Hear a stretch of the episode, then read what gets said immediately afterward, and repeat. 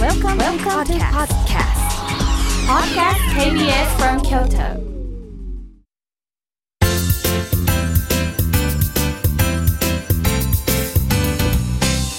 あつこの部屋。チュートリアル得意の妹あつこです、えー、あつこの部屋。ここ3回はおじいちゃんの井出岩尾さんと一緒にお送りしましたが今回はいただいているメールをご紹介したいと思います、えー、徳井さんのお母様が出演された頃から聞いています。お母様一人でも嬉しかったのに今回はおじいちゃんまで出演あ出演ありがとうございます。えこちらこそありがとうございます。あのおじいちゃんも母親もめちゃめちゃちょっと喜んでましてあのまずかまた必ずあつこの部屋に行きたいって言ってるんで、えーその時はまたよろしくお願いします、えーオープニングおじいちゃんの92半のつかみが最高でした。徳井家の方は皆さんトークがうまいですね。徳井さんが面白いのは家系なのかな、えーこれもそうですね。あの本当は一番あの話というか喋りがうまいのは父親なんですけどもあの父親にも一回ちょっと来てくれって言ったんですけど極度の照れ屋なのでちょっとあのそれは叶わないと思うんですけどあの一番うまいのは多分父親です。はい。あと、えー電気の配線が得意とか、え家電芸人が誕生するはずです。私が生まれた時はおじいちゃんがいなかったのでとても羨ましいです。これもおじいちゃんあのこの前もテレビがちょっと壊れて少しだけあの解体して直してました。あの本当にすごいと思います。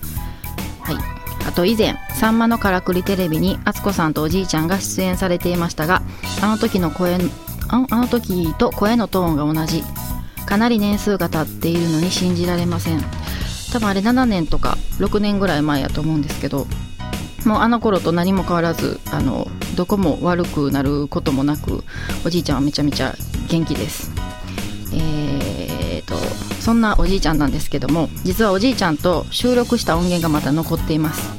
えーちょっと全部で1時間ぐらい収録したので本当はちょっともっとあるんですけどもなので今回番外編ということで配信しきれていない部分をお聞かせしたいと思います、えー今回のテーマはおじいちゃんの恋です。それではどうぞ。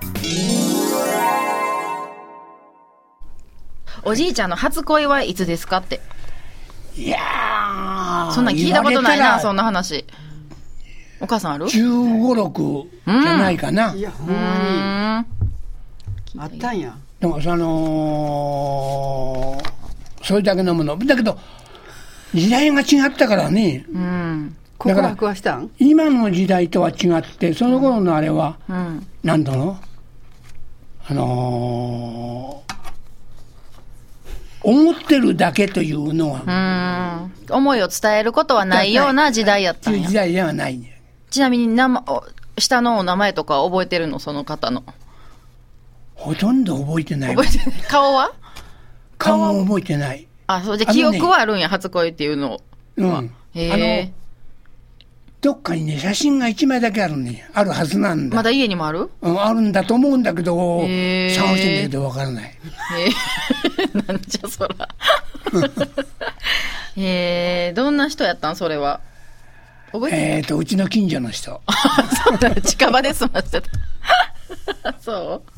あのー、戦中、戦中だったからね、いろいろあれがあったんだけど、うん。いっぺん、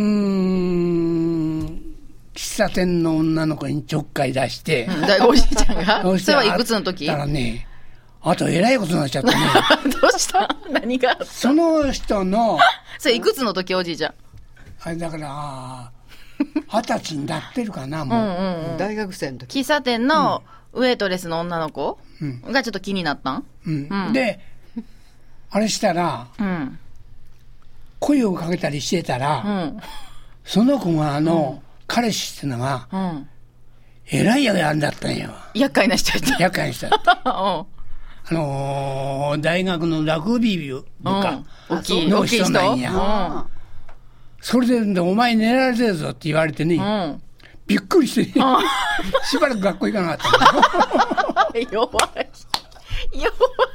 あおじいちゃん、逃げるが勝ちやな。な知らなかったもんの、こっちはね。